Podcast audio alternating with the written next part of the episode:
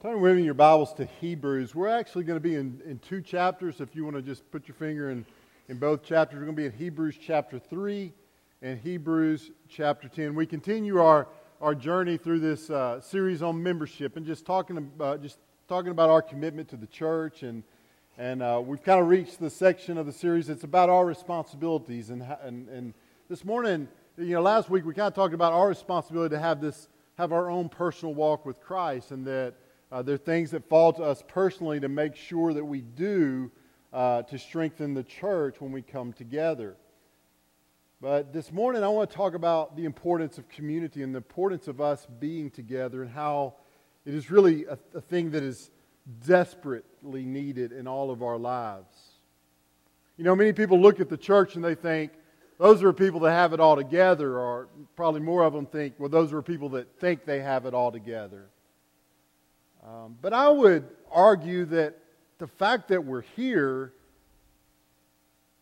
if you really understand the gospel and what we come here for, uh, is because we know we don't have it all together. Uh, that we know that we, we need each other.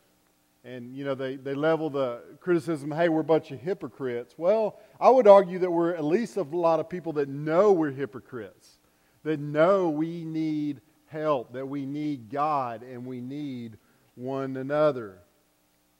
This morning, I want us to talk about the privilege of church member, membership from the standpoint that it meets a desperate need that we have in our lives. As the hymnist wrote, prone to wander. Lord, I feel it. You ever feel it? Do you feel that in your life? You should, because that is a part of who we are even as Christians, and we'll talk about this, we have the old man that's still trying to pull us down, that's still trying to pull us away from God. We are prone to wander. And that's what we'll first look at. So the first half of the sermon is kind of drab. Eh, but then we will see, as the hymnist says, to bind eh, the, the, the prayer, the desperate prayer out of that realization that I know, that I feel that I'm prone to wander is uh, bind my wandering heart to thee. And, and I would argue that one of the huge ways that God binds our wandering hearts is through being together at church. And I want to prove that to you from Hebrews chapters 3 and 10. We're going to start reading at verses uh, in chapter 3 and verse 7. It says, So as the Holy Spirit says, Today, if you hear his voice, do not harden your hearts as you did in the rebellion during the time of testing in the wilderness, where your ancestors tested and tried me, though for 40 years they saw what I did. That is why I was angry with that generation. I said, Their hearts are always going astray, and they have not known my ways. So I declared an oath in my anger They shall never enter into my rest. See to it, brothers and sisters, that none of you has a sinful, unbelieving heart that turns away from the living God. But encourage one another daily, as long as it is called today, so that none of you may be hardened by sin's deceitfulness we have come to share in Christ. If indeed we hold our original conviction firmly to the very end. Over in chapter 10, verse 19, I want us to, to read here as well. There's, there's a lot of kinship between these passages and, and, a, a, and almost exact phrasing in some areas. Therefore, brothers and sisters, since we have confidence to enter the most holy place, by the blood of Jesus, by the new and living way opened for us through the curtain, that is his body. And since we have a great priest over the house of God, let us draw near to God with a sincere heart and with full assurance that faith brings, having our hearts sprinkled to cleanse us from a guilty conscience, and having our bodies washed with pure water. Let us hold unswervingly to the hope we profess, for he who promised is faithful and let us consider how we may spur one another on towards love and good deeds, not giving up meeting together as some are in the habit of doing, but encouraging one another, and all the more as you see the day approaching. I want to pray one more time this morning. Dear Heavenly Father, God, we are prone to wander. We feel it.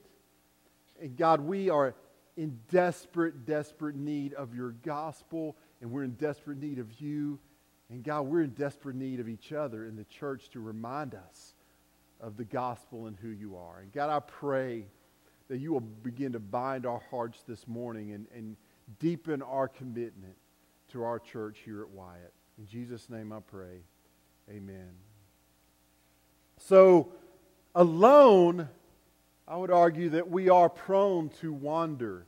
We find in Hebrews a lot of comparisons, mainly uh, comparison, cr- comparing Christ uh, to other things, specifically things, characters, and ways of doing things in the Old Testament. Okay, and, and, and the point is, is that Christ is better. He is supreme over all the things and the pictures and the characters in the Old Testament. Christ is above all that. He's more important than any of that, more powerful than any of that. But here in verses 7 through 12, we have really a comparison of the people of Israel in the Old Testament, specifically their time of wandering in the desert. And then he's comparing them to the people in the church. And I'm sorry to say, he's not saying how much better we are than them. He's actually saying, y'all are just like them. You have this heart that constantly desires to go astray. And, and the fact of the matter is, is that even when we are Christians who have professed Christ and we've received the Spirit of God, do you know that we still have the old flesh? It's still in us. It's still there. It's still wanting to pull us away from our God. Now, ultimately, if we come to know Christ, we're safe. We are safe in God's love, obviously. But there's an old self that wants to pull us away as much as it can from God and wants to keep us from growing in Christ as much as possible. Paul calls it in Ephesians 4 the old man. And in other places, he calls it that as well. And, and in Romans 7 23, he's talking about the struggle. He says, But I see another law uh, at work in me, waging war against the law of my mind and making me a prisoner of the law of sin at work within me. So even Paul uh, admits here that there is the old self that's pulling me away from God. And so listen to God, how God describes the Israelites here. He describes them as people that, are, that harden their hearts uh, that test God, that have hearts that are always going astray. Um, they are those that not knowing what God, uh, not knowing God's ways. Uh, they have a sinful, unbelieving heart that turns away from God.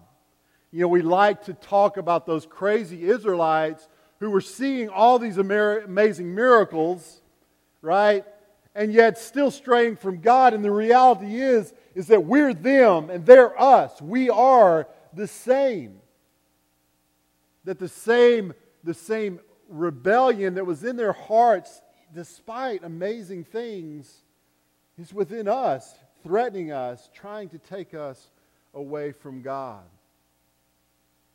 So I want to I want to illustrate kind of three ways in which our, our hearts, uh, our hardness of hearts, threaten us and then I want to talk about three ways in which the church comes in and answers those threats. First of all, we have there's a power uh, of our remaining hardness of heart. Verse 9 says, Where your ancestors tested and tried me, though for 40 years they saw what I did. You get what God's saying there? He's saying they saw 10 crazy, miraculous plagues upon Egypt that led to their deliverance. They saw a sea parted. They walked across on dry ground, and then I crushed their enemies with the water. They saw a pillar of, of uh, cloud by day. They saw a pillar of fire by night. They saw a manifestation of my presence. They saw a rock gush water when they desperately need it. They saw daily manna from the sky and many, many other great miracles. And yet, what their eyes had seen was not enough to eclipse the evil that was in their hearts. You know, we always speak of the fact that, hey, if we just saw some, I man, if God showed up on my way to work and sat beside me in the seat and told me to go witness to some people or told me to live for Him today, it'd be so much easier for me to, to, to go do that. If he, saw, he just did some miracle on my way to work, then I would know that He's there. And the reality is, is that the Israelites show us that the human heart is so wicked that even in the midst of just obvious proof, we can still be hardened. We have an incredible magnetic pull away from our God, and the only miracle that overcomes that is the grace of God through the Spirit of work that's within us. So we see a power, a great power in our evil hearts to pull us away from God. We also see uh, the consistency of our remaining hardness of heart. It says in verse uh, 10, God said, Their hearts are always going astray, and they have not known my ways. The old man does not rest. The old man is seeking to pull us away from God. Our two year old Eden, you know, I, I, felt like all the other kids, there was just like this tether that they had, like they wouldn't go out of our sight. And Eden's like that some of the time until she's not. And she then just decides, I'm gone. And she would just take off out of our sight. I was at a funeral home. My uncle had passed away the other night, and I was talking to someone, and I just saw a blur go by me. I look, and I see mom's over here talking, and she just gone into the depths of the uh, funeral home. And I, am chasing after down all these hallways, thinking any time I'm going to be like around a bunch of dead bodies and then freak out. And she'll just do that sometimes. She will just go. And y'all, in many ways, I imagine that loving us is like loving a bunch of two year olds in that way.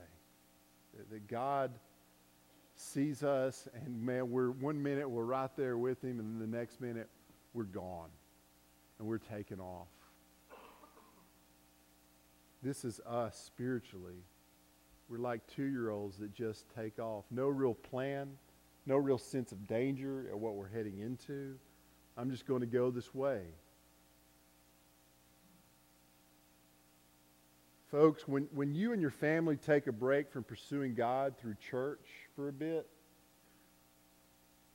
do you think the old man just gives up in that moment? Do you think that Satan just says, you know, this isn't really a fair fight since you're not in church? I'll wait till you get back into church and then we'll engage in a fair fight. No, he's waiting for those moments where you fall out of church. He's waiting for those three or four Sundays that you miss in a row so that he can go to work on you and your kids. He's always fighting against us.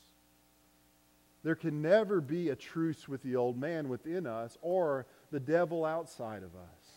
The old man is always seeking to take us to a nice quiet place so that Satan can devour us. As John Owen famously says in reference to Romans 8:13, be killing sin or sin will be killing you. There's no option other than to fight against the old man because he is always fighting against us. Then we also see a great danger of our remaining hardness of heart. There is a, a straying that's going to happen to all Christians. I, I believe it happens to, to me daily, and I think it happens to you daily, that there's just moments where we're not who we need to be. We're not living in our identity to Christ. I think I think every day we have those moments. And there will be, even be seasons of our life when we struggle with a certain sin, when we may even doubt the faith. We may even for a time look very much like an unbeliever. I think people can do that, can so much stray that, you know, they're just confirmed they've got to be an unbeliever.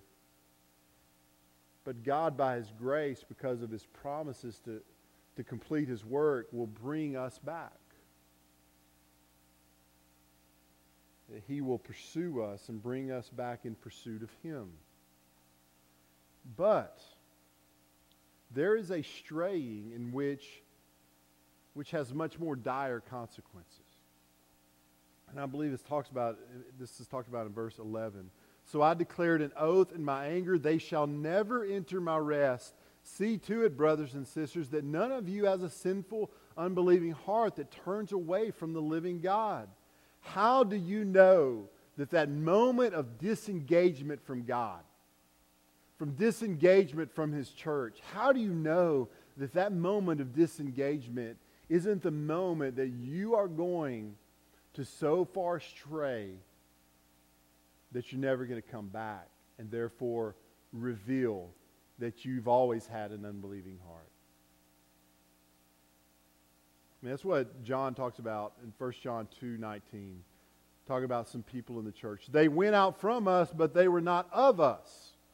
For if they had been of us, they would have continued with us, but they went out that it might become plain that they all are not of us. John is saying here, yes, these folks, they looked like us, they sang with us, they did good deeds with us, but they were not of us because they have left the church, they've left the faith.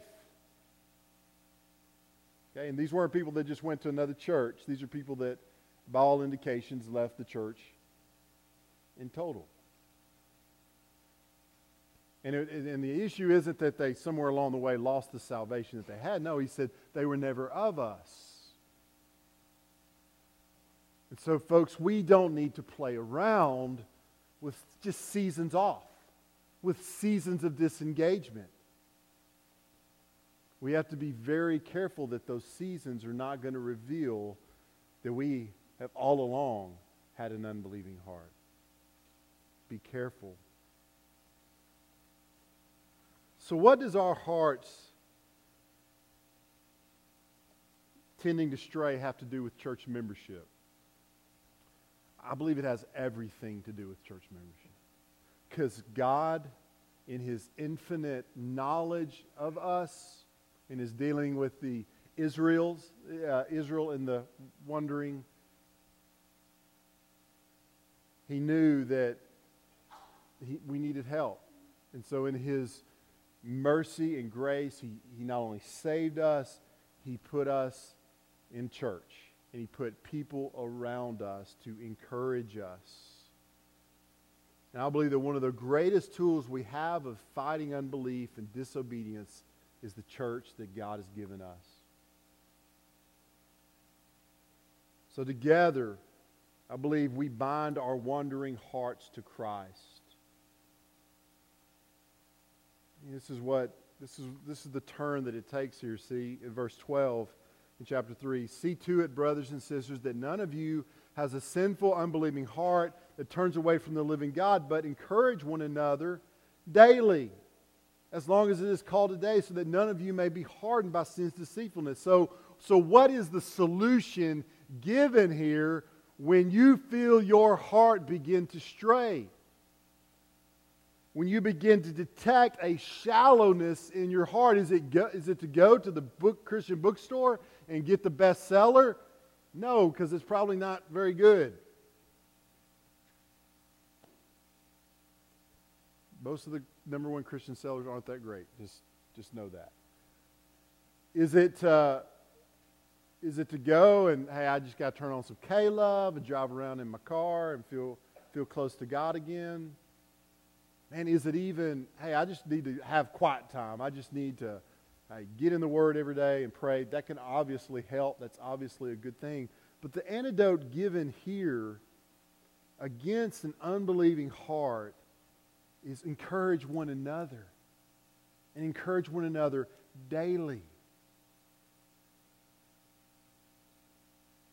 God seems to be indicating that there is a major way in which being with a group of believers has a profound effect on continuing in the belief of God. Hebrews uh, 10, uh, 10 23, it's, this backs it up even more. It says, Let us hold unswervingly to the hope we profess, for, we, uh, for he who promises faithful. Okay, so hold on unswervingly to the hope we profess. How do we do that? and let us consider how we may spur one another on towards love and good deeds, not giving up meeting together. Don't give it up. It's vital.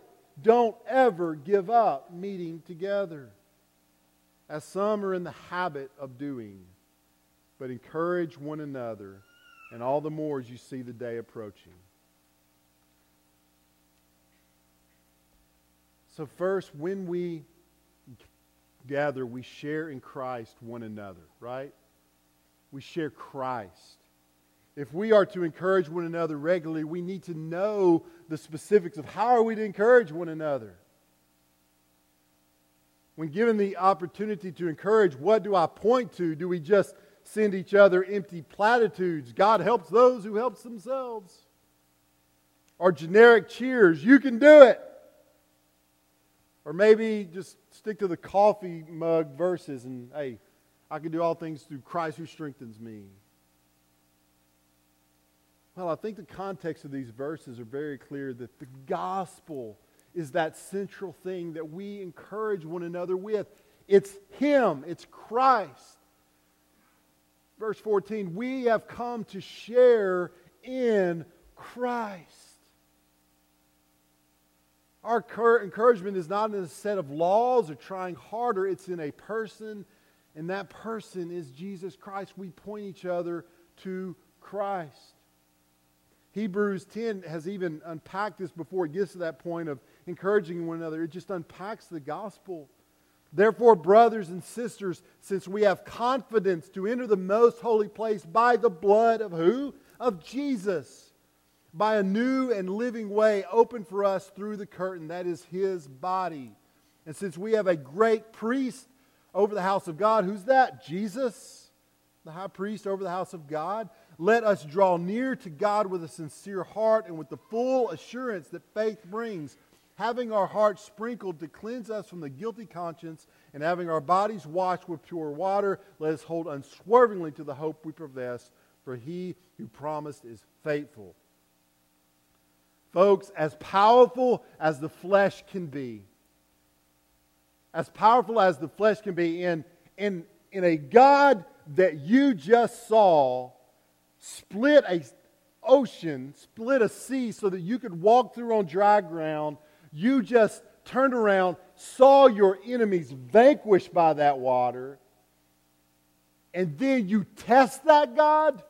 Like that's the power of evil that's in our hearts, as powerful as that is, let me tell you something. It does not hold a candle to the Spirit of Christ that is within the believer. There's a power within us that will vanquish the old man.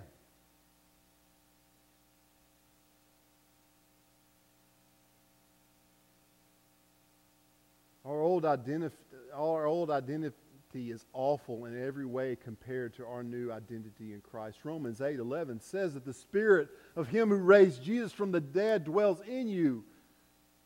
Does any power in us stand a chance against that kind of power?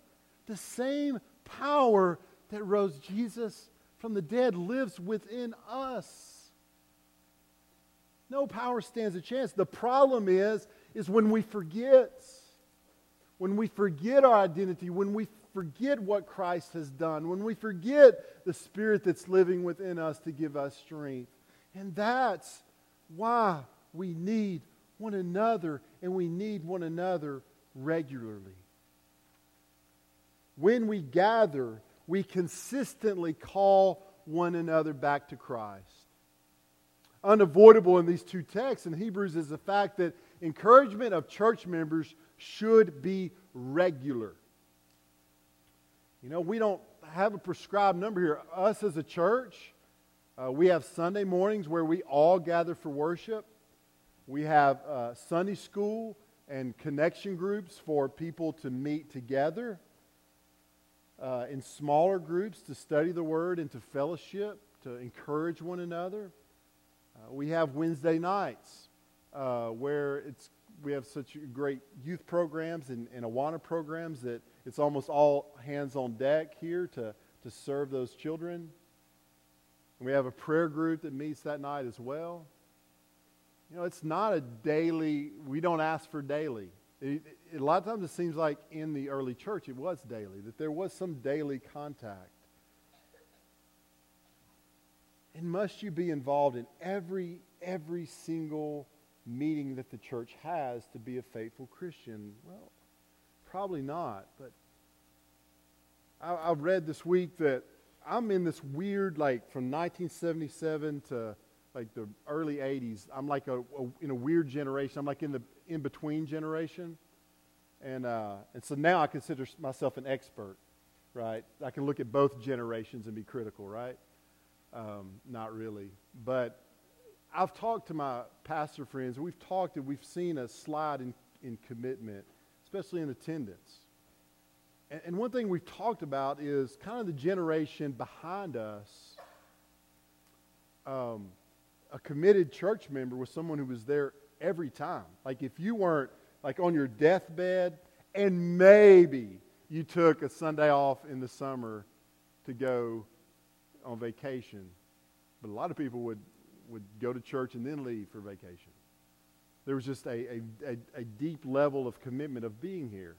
Now, we, we've talked about how that also wasn't always great because a lot of that was based on, hey, I, that is my one commitment to God is I'm going to be here. There wasn't a lot of heartfelt uh, draw to be here. It was just like, this is my duty as a Christian to be here when the churches are open. And so if I'm here, God's pleased with me. If I'm not here, God's displeased with me. And, and that's, though the commitment was awesome, the, uh, it's not necessarily a healthy view. I remember when I first came to Wyatt, I have a lot of this in me as well because I remember having a stomach virus, and we had a cry room in the back of the old building, and I snuck in after the church had began and laid down in the pews in the cry room. There was no one back there, just so I could listen in to the service, and then I headed back home at the end, just because I felt like I was letting God down if I wasn't here with the stomach virus. That's dumb. Okay? But I look back, and, and uh, and that generation is still around, and, and, and um, that's my parents' generation who just was, they're here, and, and they were just so careful to make sure that I, I was there and that I, I was, it, it was important to them. And, and then we have kind of the, the newer generation that like gives lip service. They will tell you how, and I'm speaking in huge generalities here, folks. I'm not I'm not saying everybody from these generations are like this, but when you look at the newer generation, it, they give a lip service that, hey, I love the church. Man, I love God. I love the church. Man, it's so hard to get them here. And as pastors, we're just kind of like, you know, what, what's going on here? What's going on here? You know, when us pastors tell you you need to be here, it, it isn't is it some kind of game for us? We say, hey, you need to be in church. It's not about us padding our numbers so we can go to our preacher friends and say what we average on a Sunday. That's not what we're about. It's about the fact that we care for you and we're shepherds of your soul. And when you're not here, we feel like it's dangerous for your soul. And if we're to believe Hebrews, it is dangerous for your soul. And so I'm longing for a, a new generation. I'm praying for a new generation who will have the commitment of the old and who, who, who will have a heart that the new has of, of at least saying that this is, oh, I love being here, even though they're not.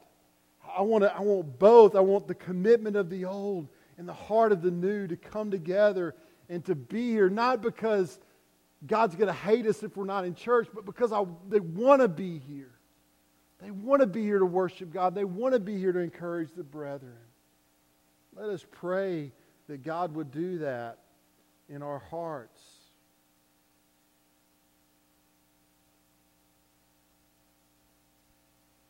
Just be careful. This, is, this speaks of the habit of not meeting together. Listen, if you, if you take a Sunday off for vacation, God doesn't hate your family. He's not displeased with you. But if you're in the habit where you just go through seasons when your family is in church maybe once a month or once every five, six weeks, there is, there's something wrong. And you're opening your family to all kinds of danger, despite what sporting events and how nice the weather is. Church must remain a priority.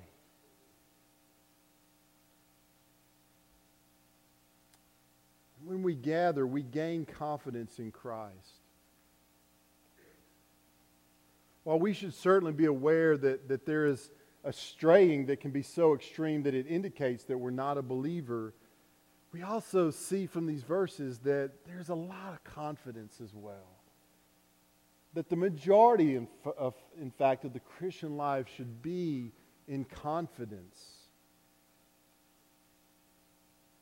Verse 19 in verse uh, chapter 10 we have confidence to enter into the most holy place. Let us draw near in verse 22 let us draw near to god with a sincere heart and with full assurance that faith brings. Verse 23 let us hold unswervingly to the hope we profess for we for he who prof- promised is faithful. Uh, then it then it indicates in verse 4 that we are to uh, 24 to, to spur one another on in this, that we draw deep confidence from one another. And we are here to encourage one another, to, to remind one another of the truth. This is how we get to the end, by holding each other close. If I were to ask you, why, why do you sing on Sunday mornings? If you sing, you should sing. Why do you do it? Most of us would say to worship God and to, to, to pour out my heart and, and just to, to have joy in God. And that's all true. In fact, that's primary. Did you know there's another reason at play? In Ephesians 5:19 it says this, speaking to one another with psalms, hymns, and songs from the Spirit, sing and make music from your heart to the Lord, always giving thanks to the God uh, to God the Father for everything in the name of our Lord Jesus Christ. This verse says that we are speaking to one another as we sing to God. We are here not only to worship God, but to encourage one another through our singing. Folks, we come here on Sunday morning to know that we're not alone. We come here not because we are good people, but the opposite to remember that we're bad people with a good, gracious God. We come here to hear the gospel again and again and again and again and again and again and again and again. That's how we get to the end. That's how we persevere under the preaching of the gospel, under our brothers and sisters singing the gospel to us. One of my favorite phrases the military has is leave no man behind. Man, that's macho. Let's say it, it just fires me up. And that should be our attitude with each other. We're all going to get there. We're all going to per- persevere to the end because we're going to help each other persevere to the end.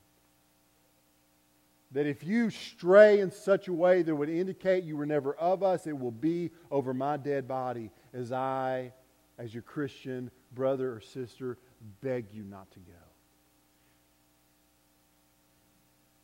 So we need each other to get to the end and to have confidence every day that we are among that number who know Christ. Folks, we desperately need one another. God, God has graciously given us a new heart in Christ. This is our true uh, identity, but the old man is still at work, calling us back away from our God. And without regularly being with one another, we are prone to wander. But if we would commit ourselves to one another, we will find our hearts bound to Christ. I don't know where you are in your commitment to God and His church. Maybe you're someone that never misses, and thank God for people that never miss. But maybe you could pray a little more throughout the week. for the church and, and, and maybe you can get involved in a in a connection group or get involved in, in something else. Maybe you can deepen your level of commitment. Some of you need to just really sit down and, and ask yourselves, how, how much are we really in church? Because I think some people just don't really, the new generation, just, there's no clues. They don't know that they're only in church about once a month. Maybe just sit down and think about how often you do miss. You know, we're in flu season. The Bible does not sh- say we're to share that with one another. Okay? I understand that. I understand sickness. I understand at moments you've got to get out of town. That's, that's not what I'm talking about. I'm talking about a, a habit where, you know, it's been a busy week. I just hadn't any time to myself, so I'm going to stay home today. Or, hey, it's baseball season, and we're really busy with that, so we'll see you in three months.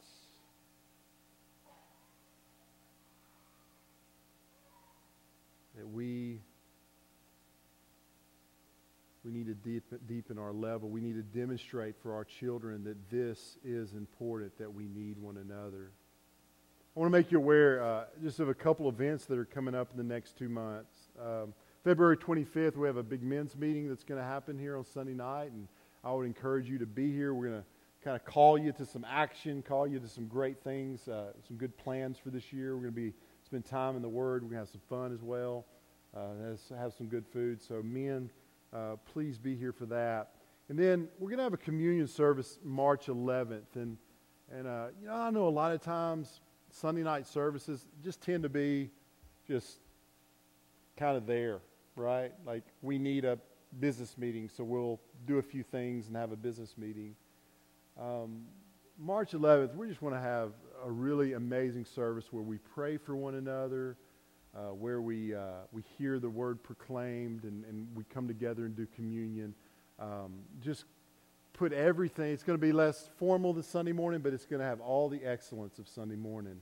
And we want you to make a commitment to be here because this may become a monthly event at our church. And so the first one of those will be uh, March 11th, and, and you'll hear more about that as it comes. But this is a great moment to do so much of what this text talks about, of encouraging one another, hearing the gospel, praying with one another. And uh, I would encourage you to be a part of that service next month on, on March 11th. I'm going to ask you to please stand as our musicians come and let's pray.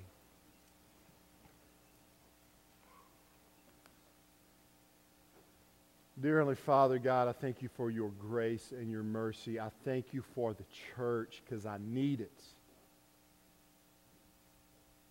God, I need it. I myself, as a pastor, desperately needs to know that I'm not alone, that there's others who believe and are hoping in Christ. And, and God, I pray that you will make us a church where we are committed to one another, where we are dedicated to one another, that we are make every effort to be here. God, move in our hearts, deepen our level of commitment for you. In Jesus' name I pray. Amen.